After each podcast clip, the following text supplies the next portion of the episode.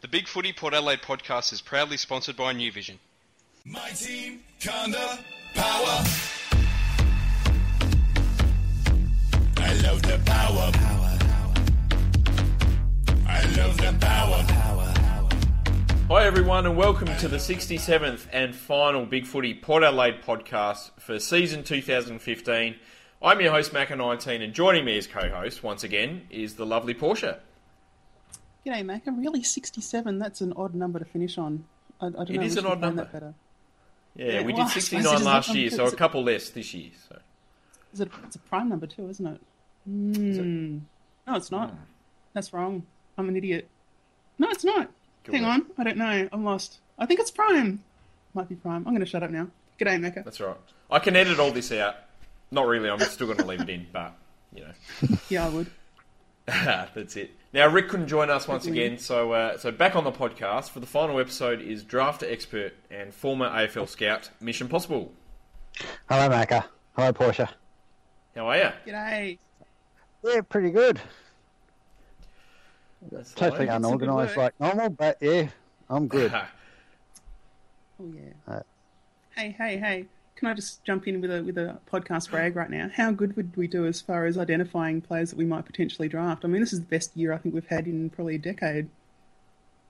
Yeah, well, yeah, probably. I mean, pretty much everyone that we spoke about got picked, except for maybe one or two players. But yeah, we, we did pretty well. Much better than last year, where I think nobody that we actually spoke about uh, we drafted at all. So that was wonderful. Yeah. Oh, I don't think we could have ever nailed last year's. God, I think you got you got Darcy Byrne-Jones though, didn't you? Was that last year? that was the year before. That, that was the year before, yeah. Oh yeah. Yeah. Right, yeah. yeah, last year was all the um, GOS rejects that we picked up. All right, well, let's get straight into it. Um, so, I guess the first question is who watched the new and uh, arguably improved draft night, and uh, what were your thoughts on the draft night as a whole? I didn't watch it. I followed it on the net, so Mission Impossible might have a bit more to say there. I'm the same as Portia. I was Oh, actually my goodness.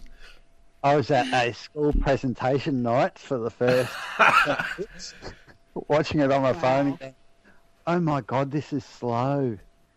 And I got through to about pick forty-five. I was like, oh, can they stretch this out any longer if they try? Uh, Hmm. It was good. I've criticised it previous years that it's gone way too quick, that you didn't have a chance to follow what was going on. And this year, I think they just took it to the other extreme, where it was like, can you just hurry up and pick someone? Yeah. Oh. Well, I guess in Oh, previous know, years, it's been sort of like they've they've sort of dragged out the top ten and, and gone through a bit of a highlights package and all that for the top ten. But then from picks eleven through to the end, they're gone in about five minutes. So you haven't really had a chance to sort of think, or you know, if you've gone to the toilet, then you're suddenly three rounds in and you've missed everything. But I guess I'm a bit of a draft geek, so I don't really mind watching all the discussions that happen um, at the tables, and you, know, you get to hear the commentators' thoughts about the picks as they roll on. But it definitely went for too long. I mean, it went for what two, two and a half hours for seventy picks. I mean, it got a bit tiresome. How I, I thought a club would make their selection, and then it would take up to forty-five seconds for the actual selection to end up being called out. Um, and I guess if they can improve that efficiency and cut it down to 15 to 20 seconds, um, that, that would have been a better spectacle. Um, but I guess it's not really about the viewers in the end. I think that I mean, yeah, there might be some efficiencies to be gained in terms of going from club wanting and then the AFL approving, but uh, uh, I don't know. I've got no problem with the slower pace. Um, if you look at that seventy picks, what's that? Two rounds of NFL draft, effectively, and that wouldn't operate. That would be slower, if anything. Though admittedly, there are trades in that one. Um, I think it's kind of good in a way because it means that no matter which club you support, you know that your picks are going to get a little bit of attention. Whereas in previous years, if you didn't have a top 10 pick, then there wasn't really a lot of point following live because they'd be interviewing one of the top 10 picks over when you picked a player. Um, so I think that certainly made it, I think it has made it more watchable because it means more fans of more clubs can be a bit involved. Um, Yeah.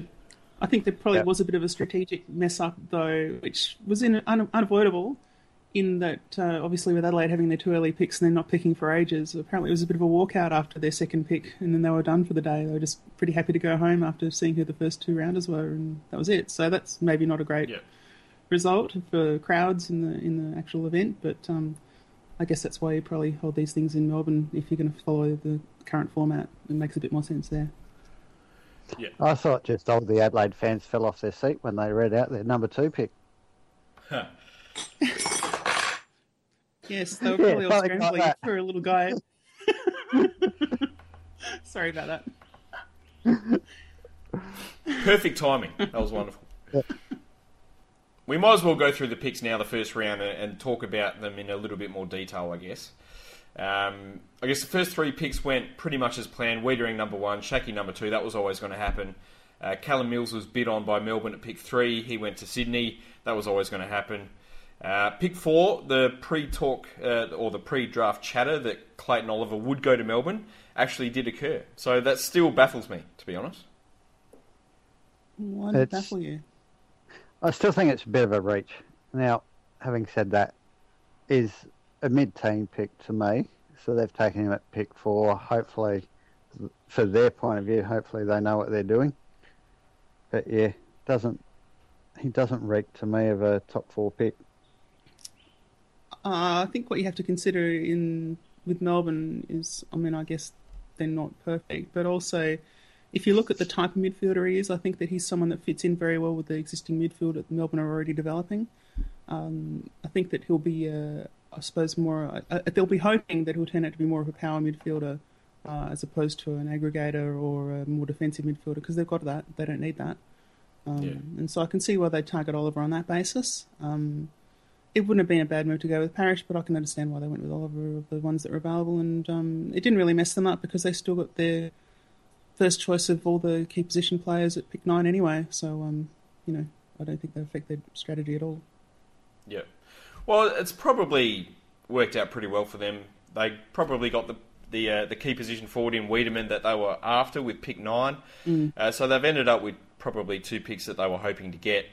Um, Oliver, I mean, it, as I said, it still baffles me how he's gone that early when he couldn't get a, he couldn't even get involved in the championships, didn't get picked or selected in the squads at all, um, and he's just flown up the ladder in the last uh, in the last couple of months. Uh, but good on him. It'll be interesting to see how he goes. Hopefully, for Melbourne's sake, that he does turn out to be a bit of a gun. Um, because if if they've got this one wrong, um, they, they probably won't live it down for a long time. I think that if you're a Melbourne administration, I think that Clayton Oliver not working out is probably the just another drop in the ocean, really. I, don't, I don't think you'd be too worried about the the the, the, um, the fallout from that, um, because you know they've had a lot of early picks that haven't really worked out, um, or have gone elsewhere when they you really wouldn't expect them to. So I think that if he stays in Melbourne, if he stays at Melbourne, they'll be pretty excited, even if he's just a middling player. So Yeah. I think they're fine there. Uh, Parish and Francis to Essendon with picks five and six. I mean, they got the midfielder they wanted and also a, uh, a potential superstar in Francis who can play anywhere. Um, you can't really go wrong with those two picks. Just solid picking. Yep. Yeah, they've gone best available there, so good on them. Uh, Hopper was bid on uh, by the Gold Coast at pick seven, so he went to GWS. Uh, I guess the first mini surprise was, um, I guess, Gold Coast picking Calamarchi, uh, though he was predicted to go there in the medium uh, Phantoms. Uh, but I can't help but feel that they could have uh, maybe filled a bit more of a need there with a more consistent player um, with just as much scope for improvement. But I quite like Archie. Um, he did have a poor year. He really struggled when trying to go through the midfield. Um, it's just got a real sense of sort of Ashley Sampi about it for me, though. Um, in what respect? In that he's being drafted a bit early, or in that A bit early, sort of like a bit of a flighty guy that's you know a lot a lot of X factor, but maybe um, not a lot of substance behind him. Hoping that he can turn out to be a bit bit of a midfielder, um, but may not actually get there and will be um, will only ever be a bit of a sort of flighty half forward flanker. I think what you need to consider is that it is Gold Coast drafting, and they've still got Scotty Clayton up there, if I'm correct. Um, Yep. And his preference is very much for, and there's good reasons for this, but it's very much for players that can become exceptional in some regard. And that goes back to something we discussed on the podcast previously about how you break zones and how you break through defences, and that's through having um, athletes with exceptional attributes. Um, the fact that Brendon's come on pretty well would be kind of tempting, and um, you know, Gold Coast have had enough early picks that they can afford to be a little bit out there with their selections and go for talent rather than the sure thing. Um, whereas a club like Melbourne or Carlton, they're probably a bit more inclined to be a bit safer because they don't have those number of chances. But Um, I kind of feel strategically, uh, like if you're looking at whether Archie is going to stay there, I mean, I can't imagine that Callum Archie would stay at Gold Coast, would you? Um, you know, No, well, that's- Brendon that's another Port, thing. like- Yeah. with Brendon at Port, it's like he's got three home clubs he could go to. He could go back to Perth or he could go to Port Adelaide. So it's sort of adding extra bidders into every off season that he'll get chatted up by. So um, I don't know. I don't know. I can understand on a talent basis, but on a losing the players basis, I'm not sure. Yeah, the go home factor, I think, really for interstate kids is are they playing? If they're playing, they tend not to have the go home factor. If they're not playing, that's when the go home factor comes into it. So um, I'm a bit like Macca. It's like I thought they had enough of his type running around that they could go for other players, but then um, you, as you said, he's pure talent. Um, if you're going on talent and potential, he's he's a good pick, but his potential didn't match his output this year. So, Hmm. which one do you rule rule your decision by? Um, Because you're looking for the best player in seven years' time, not the best player next year. For me, I mean, I would have gone Milera with that pick. I think you know reasonably similar players. I think Milera's got a lot more scope for uh, for reaching his potential than what Archie does. But as I said, I do actually like Archie. I just don't really see the fit there with Gold Coast. That's why it's a little bit uh, strange for me why they went in that direction. But Yeah, I would have thought Anyway. they could have gone at all. Can I, can, yeah. Can I come up with a weird conspiracy theory? Um, which is basically that we've seen Gold Coast trying to get future draft picks. I'm just wondering if there's just a tricky way of doing that. you know, you draft a player that you know you can offload to multiple clubs, and one or two years' time, when you think it's a better draft year or that you're more likely to need the talent, um, it's another way of investing in draft picks for future years. I guess is by drafting players that you know you'll be able to move on if you develop them right. it's an interesting theory. But do you really want to do that with your pick bit long eight? shot. You know, maybe you do that with like pick forty or something, but not with pick eight. Not when you haven't made finals in and you you know you're five years into your your history and Yeah, well, you know the pressure's on. that- you know they really need to start remember- getting some sort of success. I just remember that's what they used as the rationale for West Coast drafting uh, Mark Seaby back in the day when they had uh, absolutely no need for him in the side, and Huh. obviously they traded him a few years later and they didn't lose any value. So, I don't Yeah. know. That's just a thought. Not much. Yeah, I guess it's probably similar to Port picking you know fifteen ruckman in the mid sort of two thousands, and we were able to offload some of them. But yeah. Anyway, moving on. Um, talking about Carlton, obviously they had four picks in the first twenty or so. Um, they got Weitering with pick one. That's a great pick. They picked Harry McKay with uh, pick ten. They got Charlie Curnow with pick twelve, and they got uh, David Cunningham, uh, the midfielder, with pick twenty-three. So they went toll with their first three picks. Um, and you know you can pretty much base your side around McKay and Curnow up forward, and, and Weitering down back for the next sort of ten years. Well, that's certainly what they'd be hoping from him, and that's what you read into the picks. Um, certainly, Weitering, you just uh, the talent. That's like he he's got to be an AFL footballer for as long as his body holds up, type thing. Um, McKay, yeah, I'm. You know, I'm high on him, and I sit there and think if if you give him the right role up forward and let him use use his work up around centre half forward, not pin him back in the goal square, I think he'll be a player as well. Yep. And if if Curnow can sli- slip in around two tools and not have the pressure, I think they they got a reasonable player there too. Yeah, uh, you have Oh to look, say, their, I mean, their well, key, yeah, their key position stocks were pretty dire. So you know they've gone a long way to try and solve that issue. Yes, yeah. And and again, Yeah. they had to address it. So they've tried to. If it fails, well, so be it. But at least you've made the decision. Yeah, and it's pretty. hit- I think, I guess, it's something we had a query about at the end of trade period, but now it's kind of a lot more obvious and more sensible. Is that um, when they were trading away their forward line, effectively, um, you know, we're sort of saying, what are they doing? And it's, well, it's become very clear they're rebuilding. That's 100% of what they're doing. And with a new coach, it makes sense um, to do that, and it's really the time to do it. So um, they've probably done about as well as they can, I think, as far as securing their future, not for next year or the year after, but at least for four or five years' time. You'd have to say they're in a good position to be building and on the rise then. Uh, the Crows, they landed Milera, who they were hoping to get. Um, that's a fantastic pick for them. He could be an absolute phenomenon. Um, but then they made one of the most fascinating decisions in recent memory. They picked a player called Tom Doedee, uh, a player widely predicted to go sort of beyond the third round. Um, and they called his name with pick 17. I, for me, it's one of the biggest draft surprises of all time. You know, there's there's always sort of players that sort of bolt up the ladder, and we've already spoken about Clayton Oliver. But generally, players sort of bolt um, in the predictions sort of leading up to the draft. It's very rare for a player that's picked to go in the 50s, 60s, or 70s to shoot up the ladder like that on draft night itself. Yep. It's a weird one. Um, I bet if they had a chance to trade picks during the draft, they would have happily traded out of pick 17 and gone, well, we can get him at pick buddy 28 and we'll have another pick at pick 32 or something like that and reply for, return for our pick 17. Because I think by the time they decided that, they, they would have had to know that nobody else was anywhere near picking that high for him.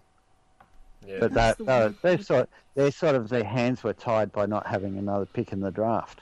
Well, they rushed to Right. trade Dangerfield early on, and you'd have to, you would have thought that the reason they'd rushed to trade Dangerfield is so they had the maximum amount of time possible to trade off what they got for him, and they didn't do it, and they ended up in this situation. It's just bizarre. Um, you know, they had the whole trade week with extra draft picks around that they could do things with, and they, they didn't do anything. They didn't do enough with it. yeah. Yeah. Yeah. I guess, I guess they did bid on Harrison Himmelberg, and I, I would assume that they were pretty confident that they would actually land him. Yeah, but then again, I sit there and go, that's a reach too. Like, bidding on Himmelberg that early.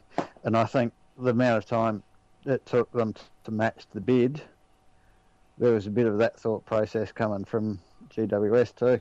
Like, Hmm. really? We weren't planning on matching this bid. It's a bit of a strange one. I actually really like the look of him going by his highlights package. Defensively, he looks really good. He's got great awareness, really nice skills. Uh, oh, sorry, his skills could be better. Um, I like his agility. Um, but it's about their fifth back flanker they've picked up this year. I mean, uh, that's the probably the strange part for me. I mean, in the end, I guess Ogilvie's either a genius and they've picked up maybe who they might think is the next Scott Pendlebury, that sort of player, or they've picked up the next Christian Howard and he's going to play about six games and that'll be it. I kind of wonder if it's. I don't know if it's a return to Crowbot or if it's just a weird aping of the second half of last season for Port Adelaide, because it could be either of those.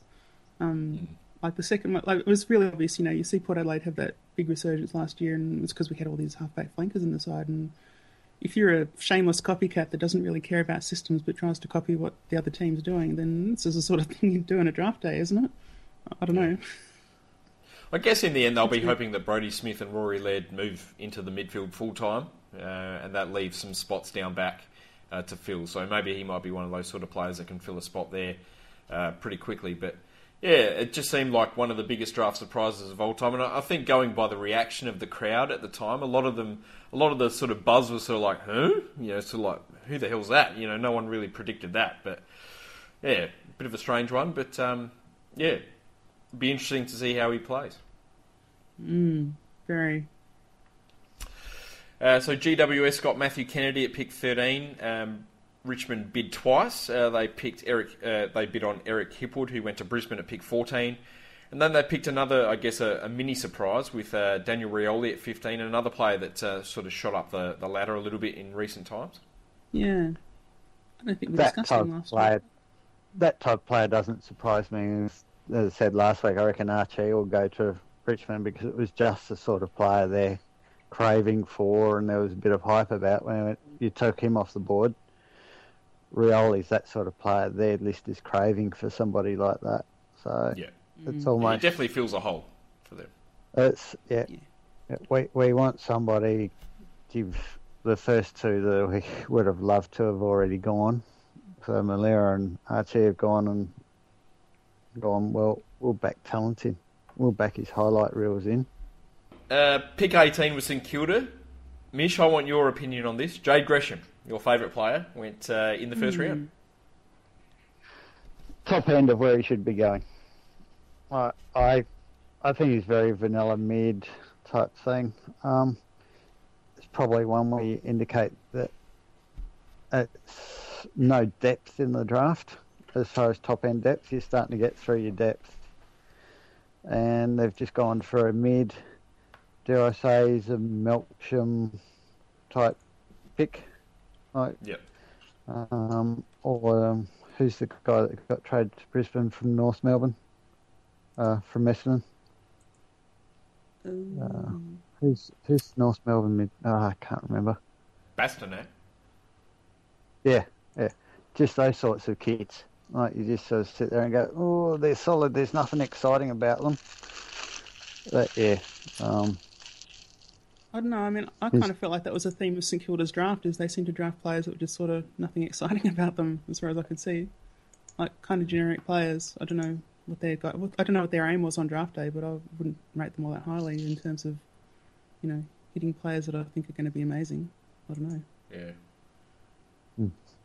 That's true.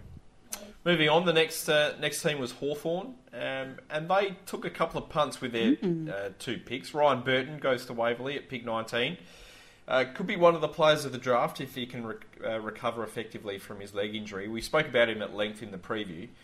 Um, and Kieran Lovell, a player that we sort of talked about it um, for going at one of Port's picks, uh, is another interesting one. You can't deny his talent. He's got, you know, he's pretty good physically despite his 173 centimetre stature. He's a natural bowl winner. You know, picked up obscene amounts of the bowl at the championships and um, uh, and throughout the year. But you know, some thought he may not even get drafted at all due, due to his size, and here he is going to Hawthorn at pick, pick 22.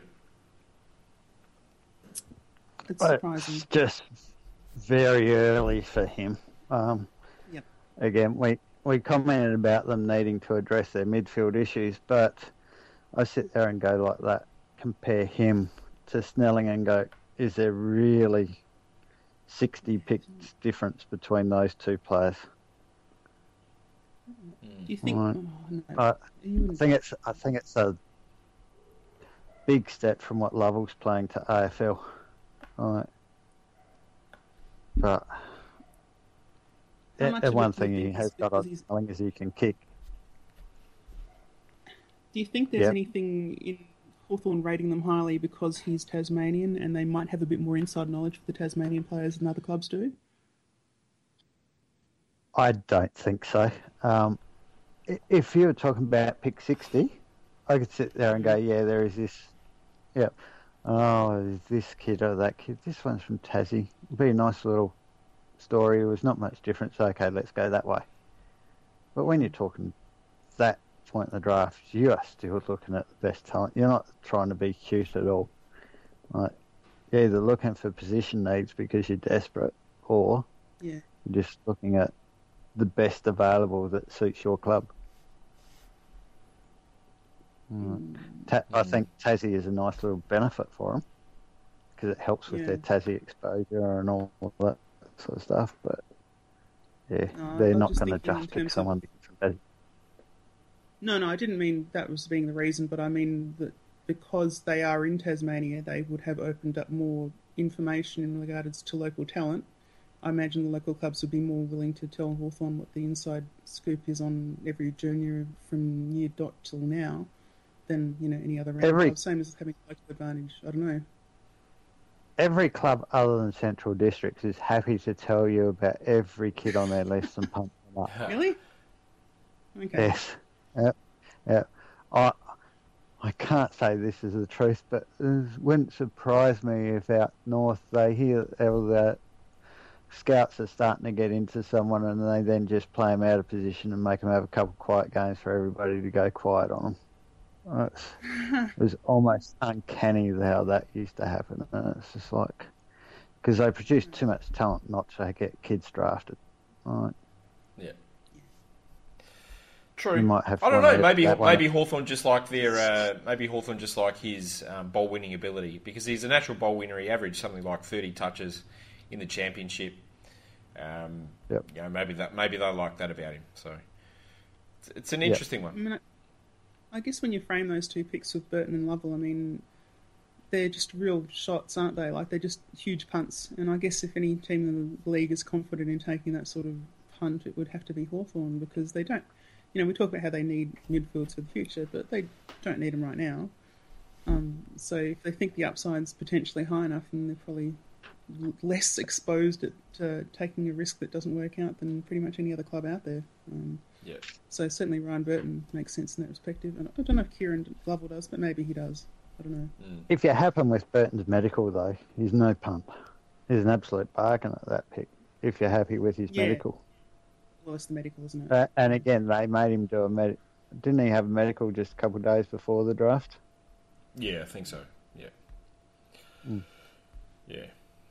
Well, that was the talk pre-draft was that Hawthorn was super keen on him and they landed him, so I'm sure they're stoked. Yep. Yeah. Uh, moving on, North Melbourne. I think they did absolutely stunningly well. I mean, I'm not a huge fan of Ben McKay, but he could become a pretty decent player. Uh, but to, to land Ryan Clark at pick 31 and also get uh, Mitch Hibberd at pick 33, I mean, that's just revitalised their midfield um, straight away. I, I rate Clark and Hibberd very, very highly. Um, Yeah. I think they've done super well out of this draft. Except I'm going to say, Hibberd, when they overlooked somebody who ended up at Port Adelaide, I just find that amazing. All right, North Melbourne, some outside polish to go with all their mids that they've got. Jibs, that would have been handy for them. Not, not I've knocking say- Hibberd, but I just think somebody's a class above. Mm, okay. Um, I, I've got to say, I'm really disappointed that Ryan Clark ended up at North Melbourne because that seems like it's, in terms of his style and his character, it seems like it's a perfect fit. Um, I don't know. He could be one of those players that we just hate, love to hate for the next ten years. Really, and, uh, that was kind of match matchup is perfect. He's a perfect North Melbourne player. It's astounding. Yeah. Um, mm, Yep. mm, I uh, think you're right. Big he, Clark is the type of player I do absolutely hate because I'll watch him play footy and he'll get 30 possessions a game, and I'll look at him every week and go, "You're an average, you're an average footballer on talent, Mm. but you're actually a good AFL football, and that frustrates me when they play for other teams. Yeah, that's the North Melbourne thing, isn't it? Look, there was some good value on face value. There was some really good value midway through the draft. Collins fell to pick uh, 26 for the Dogs. That um, that's a good pick for them. Uh, Tucker to 27 at Freo. He went a bit later than expected. Clark at 31. Hibberd at 33. Uh, Tommy Cole at 36. Um, he went to West Coast. Uh, Rhys Mathieson, he fell a long way. He went to a pick 39.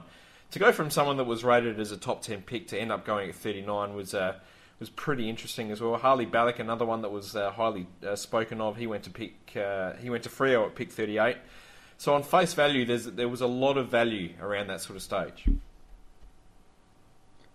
Yeah, well, I mean, I think And- it ties into sort of what um, Mish was talking about last week was that um, there was not a lot of consensus on the players. So it wasn't that it was a weak draft, but just that not everyone agreed on who was valued where. And I think that that mixing up in the order, I mean, there was quite a bit of mixing up in the order. I guess that kind of reflects that. Yes, uh, like an ordinary draft, you can get good players inside top forty. They seem to always slide slide through. Like other play, clubs have ten players that they like, and all of a sudden you sit there and go, pick twenty eight. So all of a sudden they're at pick thirty eight, and it looks like an absolute bargain from your own point of view. Um, and yeah, um, it's like Hawthorn would say that they think they've got a bargain with Lovell. Right. Yeah. Mm. It's just what, how you rate them. You think you're getting bargains down that, that side of the draft. And then once you get past there, you then start getting to the players that you start not having confidence with. So you're not overexcited. But this this group through pick 25 to 40, you quite often get surprised as to who you've been able to pick up off of your own preferred list. All right. Well, let's uh, let's look at Port's picks now. Our first pick, pick 32, moved back to pick 37 with the academy selections. Um, look, I described this player in our preview as my favourite player in this draft pool. Who I picked to go first round, and hopefully we'd be able to snag him back in a few years' time. Well, there's no need. We picked Riley Bonner with pick 37, and I tell you what, you could hear me screaming from China. I reckon I was that bloody excited. Yes, how is Kylie? she was in Adelaide, so it was all right. Yes, yes. No. Oh, stoked. You, you can't expect to pick a player up like that at that pick. It's like you you feel like you've done robbery, like the Crows former recruiting manager always says. Yeah, um, I think that look, it's it's fantastic pickup, and I guess that we are kind of in a position to some extent now that we picked up Charlie Dixon to sort of pick best available, and I certainly think that's exactly what we did. Um, it is a shame that he's probably a halfback flanker, but I guess that's a couple of years away that he'll actually be a regular in the side. Probably, I don't know. Do you reckon he can be a quick starter, Mish, or do you think he'll have a bit of development time? I think he's more a wingman. Like I hear of everybody talking about being a halfback. I reckon you want him up on the wing. You want him getting the ball in transition because you want him kicking the ball inside 50. Yeah. Alright. If he's Yeah. kicking the ball inside 50 for you, it opens up so many options because if he's carrying the ball and can go left or right, the forwards can lead wherever they want. And he's got that penetration whereby your defenders automatically work on players can kick 50 metres. It's just their subconscious. Hmm. And when you get a player who can all of a sudden kick 60, the forward kicks to it that fraction of a second earlier, and the defender gets caught out of position. And the same thing, if the defenders thinking he's left footed coming down the field and you lead to the right, you, you've beaten your defender just because hmm. he's just not used to the player. It's like when Mitchell gets the ball for Hawthorn. All they do, defenders are normally running to the normal spot, and all Hawthorn are doing is leading up for the short kick in every angle when somebody, Mitchell, finds one. Right. So, yeah, by the time you play with them, um, I, I just sit there and go, you just got to work on his um, ability to get the ball and he, his ability to get it more often. Yeah. yeah. Well, he's I mean, 190 guess reason- centimetres. He's 85 kilos, so he's a really good size. He plays, as we've said, he's pl- uh, played predominantly down back as a creative defender. Um, he's drawn a lot of comparisons to guys like Grant Birchall and our own Jasper Pittard as well. Uh, widely considered the best kick in this draft pool. Um, I had him very high up in my talent list. I thought he was top 10. Um, I reckon he's an absolute gun. Anyone with those sort of foot skills, who's got decent pace, good spatial awareness, uh, excellent vision, and ability to take the game on, is worth a lot in the modern game, in my opinion. I think that I mean I do like the idea of him being a wingman, and I guess probably yeah, obviously the fact that he played there. But part of the reason why people are thinking of him as a halfback, including myself, is just that concept we all have in our mind now of sort of like the quarterback and halfback flanker, and I can certainly see that. Um, you know, if he if he can transfer that ability to pick out targets, which I think is probably the strength I've seen, um, if he can carry that forward and actually bring it up the field. I mean, obviously we'll have to play a forward line to actually exploit it, but yeah, um, that is a pretty tempting thing to imagine um, picking out Dixon on the league or lead, or even you know uh, bombing long to John Butcher, who might get a bit of an advantage with that 60 metre kick you're talking about. It'd be nice to see. Well, it's interesting Hmm. that the Westies uh, footy manager reckons he's got a thing going as a lead up forward. He reckons he'd be a better player as a lead up forward. So, um, I mean, that could be an option as well. I think he'd lose. His, I think he'd lose that that ability to really spot up targets to some extent. I don't know. You reckon if he's playing the old Chad Cornes role, up sort of half forward flank on a wing, that sort of area? If he's playing that, but if he's playing a Monfries' role, then I think he'd lose it. Yeah. Yep. Yeah. Uh, again, that lead up forward role is, a, or as I sit there and say, the link between the backs and the forward lines. It's, it's a pretty similar role. It's just wh- whether you're leading from the forward line up to that position or whether you're running out of defence to that position.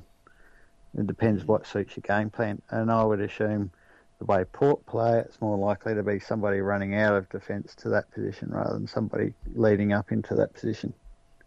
Mm. Yep. Because they tend to leave Schulz at centre forward, and Schulz can then run back into the space that these guys have created by running forward onto the football rather than Schulz leading up at the ball.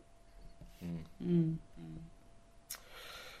Well, I guess the question I've got is, you know, he's the best kick in the draft. He's a great size, good pace, great vision. He's got all these attributes. Why did he fall to pick 37? What is it about his game that recruiters weren't keen on? I would say if you're going to knock him, it's con- contested footy, and it's high numbers of footy. He doesn't get high.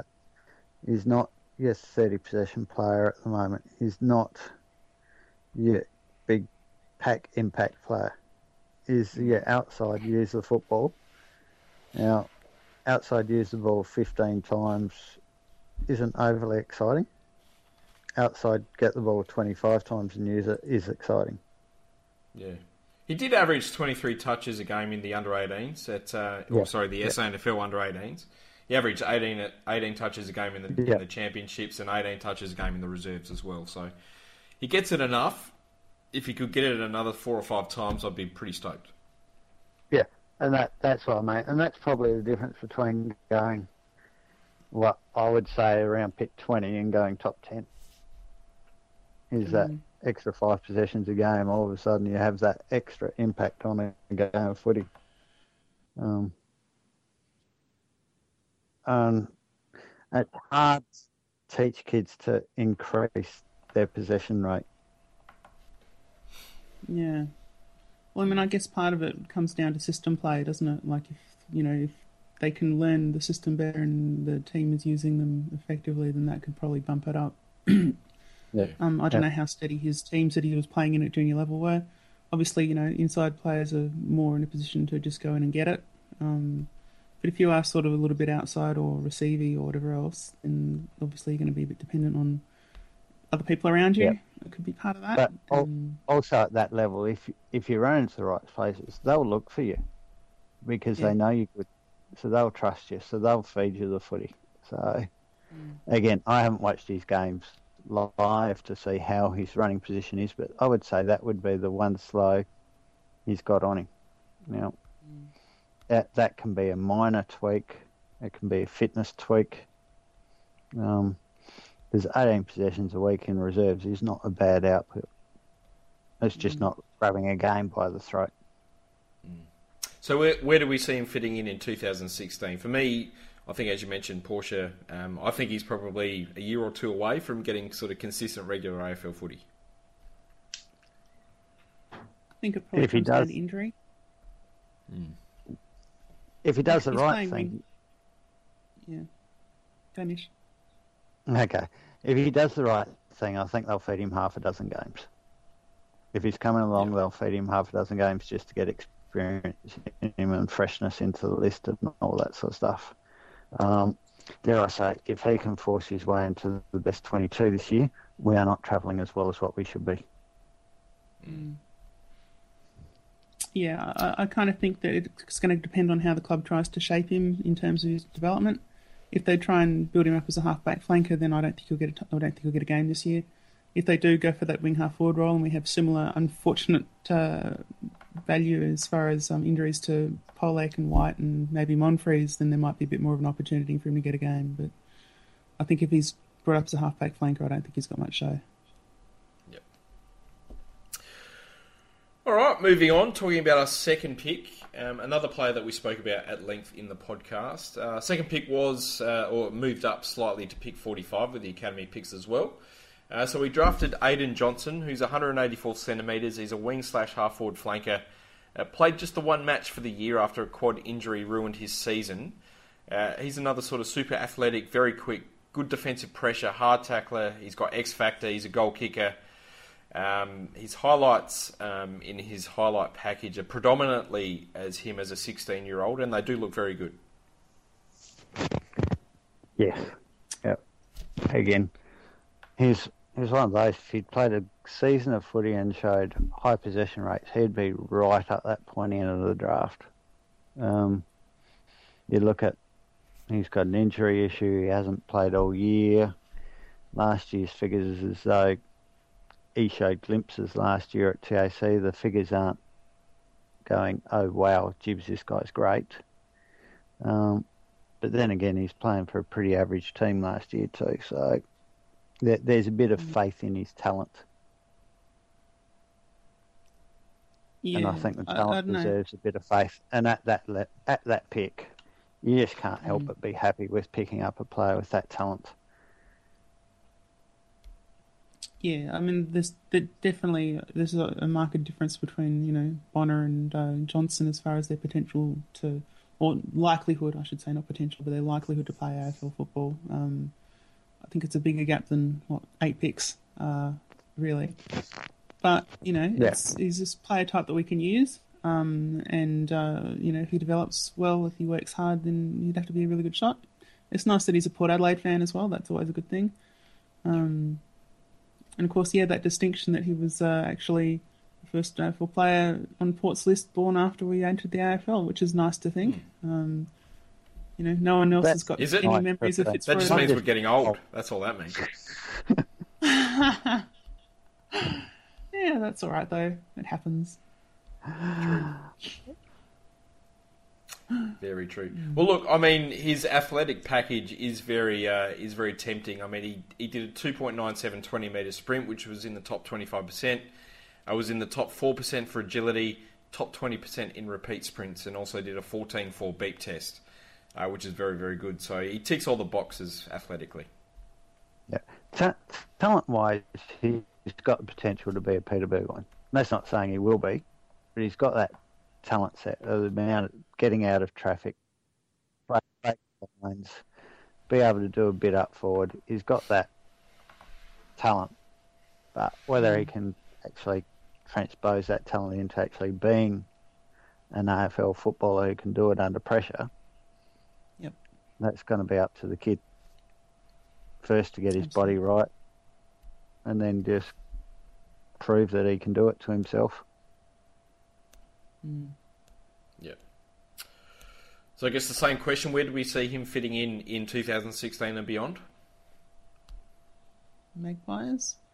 Two years, I'd say. Maybe you'll get a game in the third year if we decide he's developed well. Yeah, next year I think he's just develop him physically, get him mm. s happy in his body, feeling sound that his legs are okay, get them right, and then release him the following year. Yep. See how he goes. Yeah. Oh, look, unless he really, really impresses and is just that good, I can't really see him getting a game next year. I think 2017 and beyond is when I'll be looking at getting him a, lo- a lot more game time um, and possibly taking over from uh, from Whitey in that sort of role. Maybe. Yeah, or Jake think Neade. it'll be longer than that. Yep. Yeah, Jake Neade, I like that call. Could happen. Could happen. It's good to have options as well. So Yes, yep. he certainly adds to that. Hmm. So that was it for our national draft. Uh, just the two picks. Sammy Gray was upgraded to the senior list, so we've gone into two six, uh, 2016 with a spare spot on the senior list, meaning we can have a nominated rookie that can play from round one. Um, so 70 picks in the national draft wasn't as low as what uh, some were predicting. Some were predicting um, in the 50s. I think 2013 was lower as, lower as well. So maybe the draft pool wasn't as bad as what some were uh, talking about. I agree. It wasn't as bad. Uh, the closer it got to draft time, the more it looked like an average draft. Not an exciting draft, but yeah. But dare I say, once you got past pick 50, it was throw dart at the dartboard type stuff. Yeah. Right. It mm. is really, you got, I can't see how the clubs would have any confidence in the kids they picked past there. It was just, yeah, it's like, oh my God, you're calling out names and you're giving them a shot, but geez, they got a lot of work to do. And good luck to them. Mm. Because it's one hell of achievement to get onto an AFL list from a kid's point of view. Oh yeah. So, talking about the rookie draft, uh, there were plenty of players that we had discussed in the preview that were still available in the rookie draft, and we ended up picking two of the ones that we spoke about in some sort of length. Uh, the first pick in the rookie draft that we chose was pick 10. Uh, we chose Will Snelling from West Adelaide, 173 centimetre, 77 kilo midfielder. Uh, very good on the inside, but can also find space and get it on the outside as well. Athletically, um, he's got the goods. He did a 2.95 uh, 20 metre sprint, so was in the top 15%. Uh, did an 8, 8.24 second in the agility test, so was top 10. Uh, was top 10 in the repeat sprint as well. Did a 14.10 beat test, so very, very good there. And a 10, uh, 10 minute 10 second in the 3K, so was also in the top 11%. So once again, just like Johnson, athletically, he's got the package. And you watch him play, and he can certainly play football as well. He reads the play exceptionally well, uh, is able to get in and under and win the contested ball, uh, and dish off a really good handball as well. His kicking efficiency is very good. Um, he does hit targets. Uh, I guess the the main issue with his actual skills is the fact that his kick does sort of uh, top out at about 40, 40 metres. I'm pretty pleased with this pick for a rookie pick. Um, I think that's exactly when you draft players of this height, and um, I think that you know he's as well developed at his age as you could possibly hope him to be.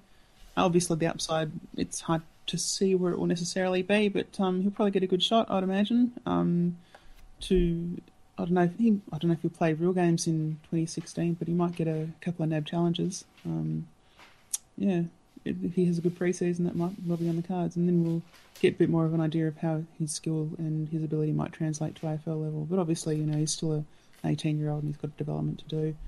Um, he might have the body, but he's still got to learn the um, how the game's played and learn his team structures and all that sort of fun stuff as well. So, but um, look, his pedigree's pretty awesome. If he was 10 centimeters taller and he had a kick, um, he'd be really right up there. So, it's all on him now. Got Yeah. a lot of work to do. Um, that's good. The kid deserves a shot. Um, it's funny, you read what Parker said. It's like his coaches rate him, he's performed, he deserves a shot. It's almost as if it's like the kid's done everything right. I'm actually not 100% convinced myself, but he's done enough to actually get a shot at footy. Now Yeah. it's up to him to prove prove that I'm wrong and he's right. Yeah, I think seeing much. the success of Sam Gray in the in the back half of the year, uh, who's also around about that sort of height range, um, has maybe sort of opened the doors for someone like Will Snelling and um, you know guys like Kieran Lovell as well.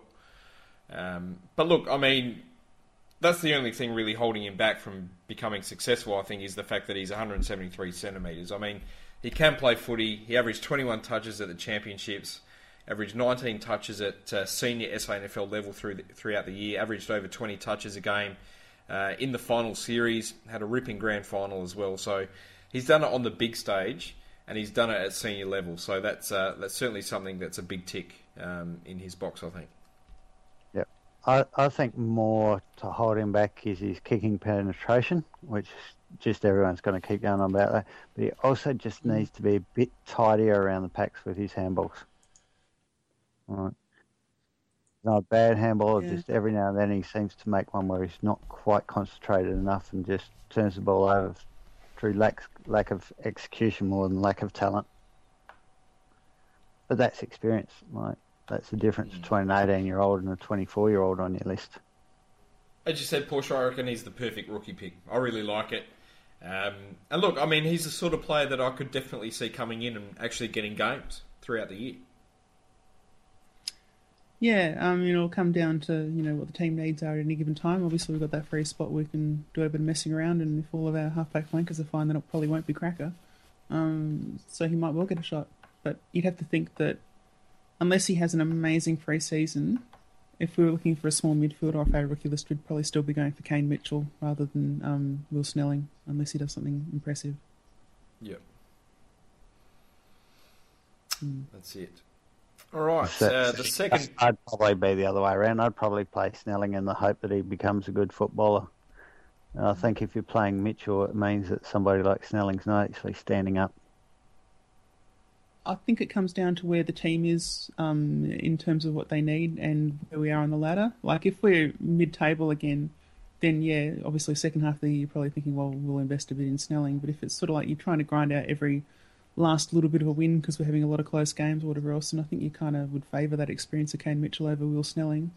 Um, if you did need to bring one of them in, I don't know. I mean, you wouldn't if it's really hot, like at, the, at any stage of the year, like we're maybe you know still fighting for top position or whatever else, I think you'd probably still lean towards him, um, lean towards Mitchell over Snelling, pretty much just because he's been there, he's shown he can perform in an AFL side when it's a, an important game, not just in crap games, and just that little iffiness in relation to obviously Snelling coming in and playing his first game. Um, I don't know.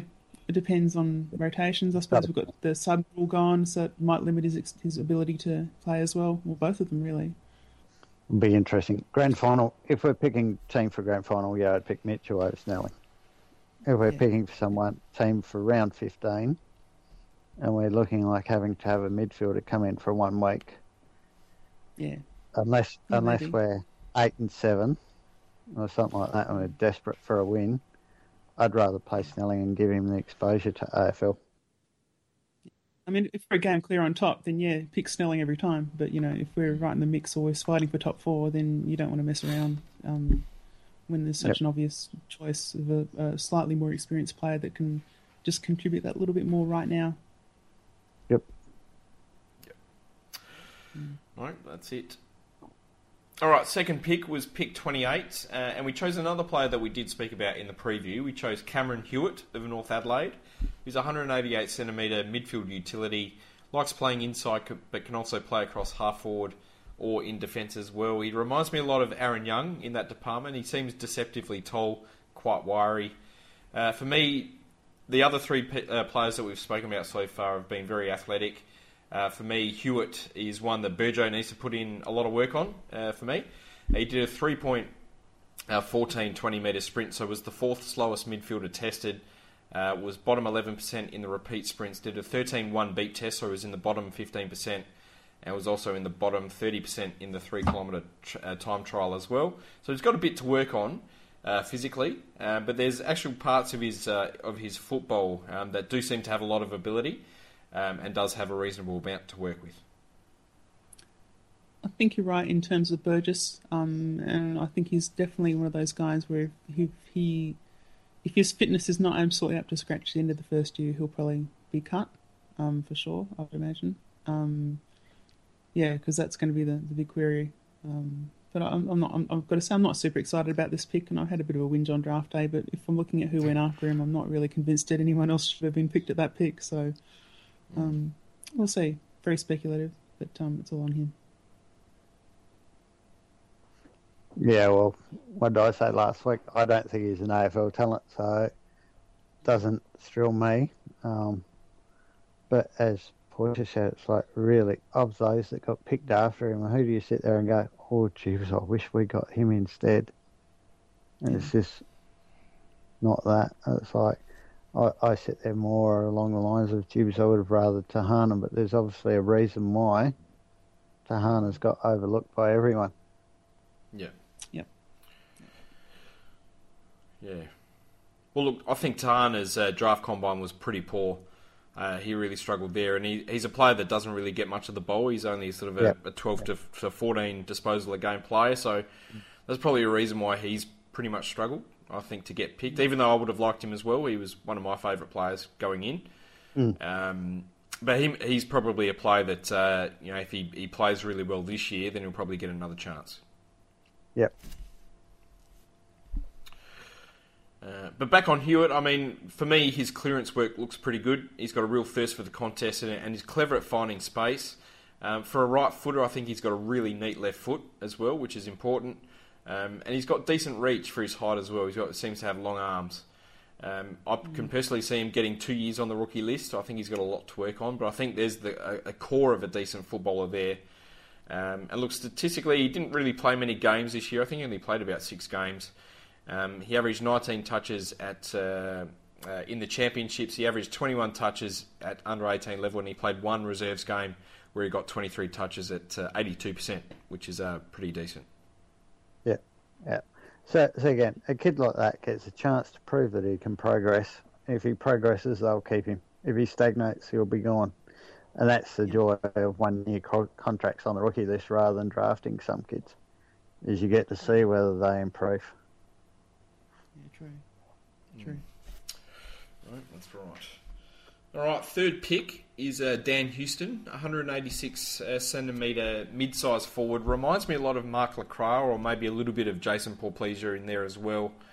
Um, he's a strong lead, a strong mark. Looks to have a really nice kick for goal. He's a player I didn't really pay much attention to pre-draft, um, but for me, I just want to see more of him as a player. Um, his highlights package does look pretty decent, but it is also very one-dimensional. Um, I want to see what he does off the ball. I want to see how hard he works. I want to see his leading patterns. Does he repeat lead? Um, you know, what's his defensive pressure like? Can he actually play through the midfield? What's his tackling like? All those sort of questions that um, that I've got about him um, are unanswered at this point in time.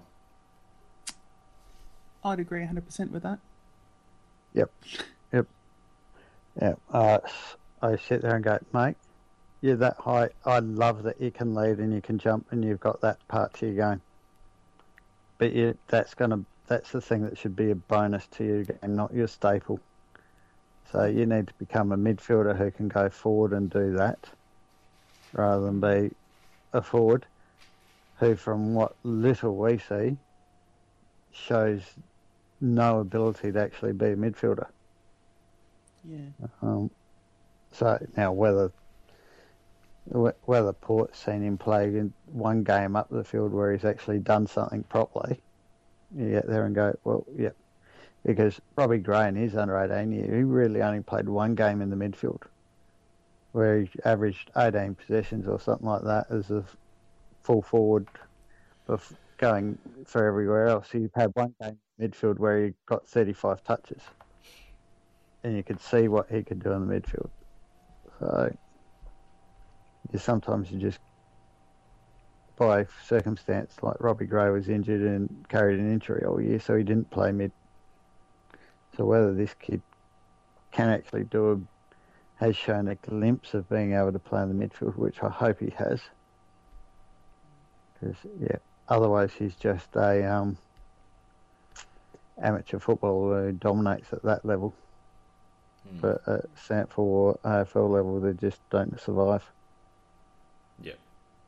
Well, look, if that's all he's got to his game is the lead mark goal sort of thing, I think he's uh, he'll be one and done in terms of um, the amount of time that he spends on the list. But look, hopefully he does have something else. Hopefully the club has seen um, some other sort of footage of him. Um, which does show that he does have good defensive pressure. He can play through the midfield, can win the ball. Um, it's stated in the in the draft guide that um, uh, that Oakleigh did throw him through the midfield throughout the year, and he did very well there um, for for some amount of time. Um, so whether he does have that potential um, would be would be good to know and good to see. Yeah, and normally you don't get to captain your club if all you are is a lead mark, undersized footballer. Yeah. Well, look, and he he had a really good year as a 16 year old as well. Last year, he had a very, very good year and was very highly thought of. So um, I think he's definitely got a lot of talent. I think his one trick at the moment is a very good one. Um, you know, certainly if he's got that sort of ability to, to leap high and take good marks, um, you know, kick goals, um, and if he can do that at SANFL level and, and later on at AFL level, that'd be that'd be a bonus. But yeah, just want to see more. I want more. And then the fourth pick, pick 57, uh, we redrafted people's favourite, Kane Mitchell. Well, that was a given. Right, Yes. like, basically, yeah, you've gone up to Kane and gone, we're going to delist you, we're going to rookie you so that we can actually get a higher pick in the draft rather than a pick at the end of the rookie draft. So, yeah, it's just a done practice these days for somebody who's very on the edge of the list. Is that, yep, you still get your chance to play on and you have a good year, you'll get to stick around again. But yeah, you're at that crossroads of your career and everybody knows it. Oh, look, at least Kane Mitchell has proven that he can play decent AFL footy. That's one thing that he's got. And he can play decent AFL footy against very, very good opposition. All his best, as we've spoken about on the podcast before, all his best games have been against sort of top four or top six opposition or in showdowns. Um, so that's a big tick um, in his box for me as well. Um, needs to improve his kicking, but look, I mean, he's there for depth. He's the perfect sort of depth player. Um, if he comes in and plays sort of three or four games, you know, it's not going to be an issue. If he ends up playing sort of 20 games, uh, then it might be a bit of an issue, I think. So overall, what do you think uh, of our draft in 2015? How did we go? I think it's think one of the better have had drafts they've had. Yep. Yeah, I I mean, as, as far as For, for what picks Sorry. we had, it's just we've nailed the draft, I think. Yeah, I think as far as addressing needs, well, I mean, the fact that we managed to land Dixon in trade period suddenly meant that our needs than they have been in any year for a long time. Um, and so that gave us a bit of a luxury to just say, hey, there's Bonner. Fantastic. We don't really need him, but how can we pass him over? And we didn't have to. We just picked the player. So uh, that paid off well. Um, we didn't have an amazing picks, but I think we drafted well. I think we drafted as well as any other club Um, realistically. I think if you were rating us against the other clubs in terms of what we got for the picks we had, we'd have to be, I'd say we'd be top eight, wouldn't we? At least top eight comfortably. Yeah. Um, yeah, so I think we did all right just in terms of pure value. Um, and yeah, it's a bit of a tick at this stage, but I, I guess we'll see if um, there's any. I don't know. I mean, even if only Riley Bonner of this draft turns out okay, then again, considering the, the picks that we had, then you can't really complain about that. That's probably about what you'd expect. That'd be an average result. Yep. And getting Bonner where we have, basically, it means you've paid nothing for um, Tumpus. Yeah, that's so right. Tumpus has Yeah. basically been a free swing swinger to player. We've basically given up nothing. Yeah, yeah, I'm very happy as well. Look, if Bonner comes good, if uh, if one of those other players like Johnson or Hewitt or Snelling becomes an AFL player, we've done exceptionally well. Um, when you throw in Dixon into the mix, um, and look, I mean, the key for me is really Toumpas. If Toumpas can find some of that ability that he had in the underages, I mean, we've absolutely nailed this off season. Yep. So, final thoughts for 2015. Ah, again, excitement for next year. It's like last year. Hopefully next year won't be as disappointing. But going into going to be going into next year with expectations of being able to be there on grand final day. That's a makes some a very long time. Oh gosh, um, well, it was obviously a bit of a disappointing year, I think, um, in terms of our final result. But I think that we're coming out of it with a much stronger side. Um, uh, it kind of reminds me of probably Brisbane Lions. Um, right, I was right after the merger when they had a really shit year, and they were just sort of all getting their stuff together and they obviously had a lot of things going on, but their list was getting better even though they had a shit year. And I think that's definitely what we've done. Like our defence right now, I'm really, really confident is a premiership defence. Um, and of course, you know, adding potentially, depending on how they play, but adding potentially Toumpas and Bonner to what we already had, uh, that's pretty nice.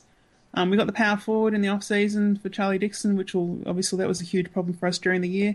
Um, and uh, we've kept on John Butcher, which I'm a bit iffy about still. But you know, we've got a little bit of depth at key position now, which is fantastic. Um, so if you look at it, it's probably, as Paul Keating would say, it was the recession we had to have. Um, I think that uh, really it was just a, good year for us to get everything together, um, face up to a lot of the, I suppose, bullshit that we had been thinking about ourselves in previous years. Uh, and hopefully that puts the club on a, a really strong footing to work really hard in this off season and have the right focus going into next year. Um, I know that Ken Hinkley's gone out and said it's his fault, but I, I and apparently that's real talk, but I don't think that's real talk. I think that's just him um, being the captain um, effectively, and just you know whatever happens hap- is on him. Um, and I think he might be protecting a few players or coaches in that statement that he made what, a week ago. Um, but yeah, I think that as a club, it's a really great chance for us to come in next year and be a genuine contender, like not just thinking hopefully top four, but I think we should be realistically we should be in contention for the premiership in 2016, um, which would be great. Absolutely. I hope we use this year as motivation. Um, We had the chance this year, we couldn't get it done. Let's make sure we don't make the same mistake twice. In 2016, we've got a great squad, we've got a great draw. The premiership's there for the taking. You know, let's go at it hard. That's all I've got to say. It, it's almost like a less painful version of 2002 and 2003.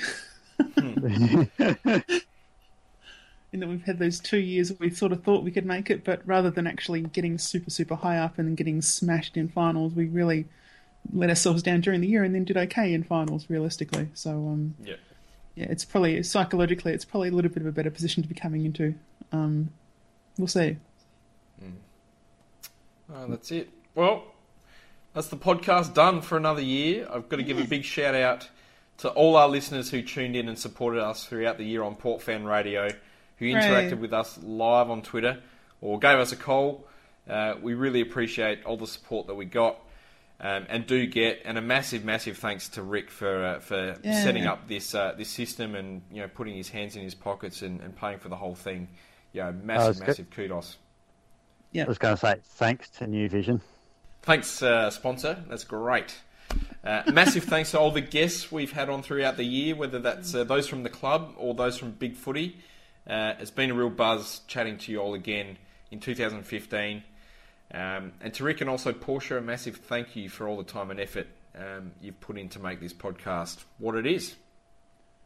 I reckon that my effort would be less than half of what yours was, Macca, but thank you very much. And thank you, Macca, because no one says thank you, Macca. So thank you, Macca. You've been fantastic.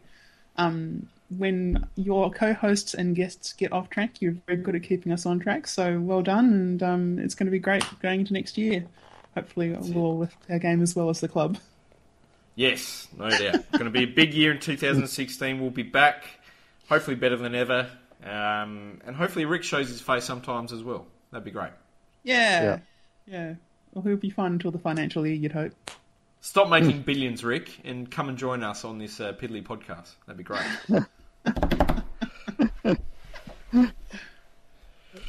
Excellent.